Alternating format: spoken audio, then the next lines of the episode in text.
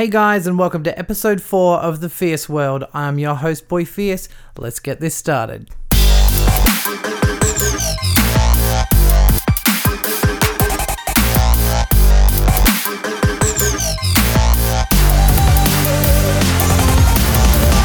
So I was on Twitter about twenty minutes ago and I came across a tweet from Didier Cohen. You can check him out at Didier Cohen on Twitter.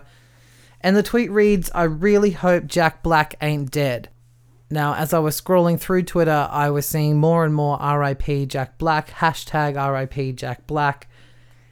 And it got me wondering, is this another two thousand sixteen celebrity death, or is this just another celebrity death hoax?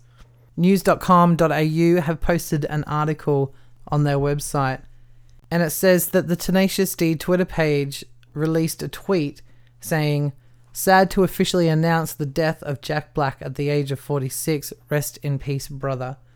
Then an hour later, a tweet read, hashtag R I P Jack Black, and a third read, "It is with a heavy heart I am to announce that Jack Black passed away last night at three thirty-seven a m. The cause of death is yet unknown." Now, according to news dot com dot a u, a Facebook page was opened last week called R I P Jack Black, and it collected almost a million likes.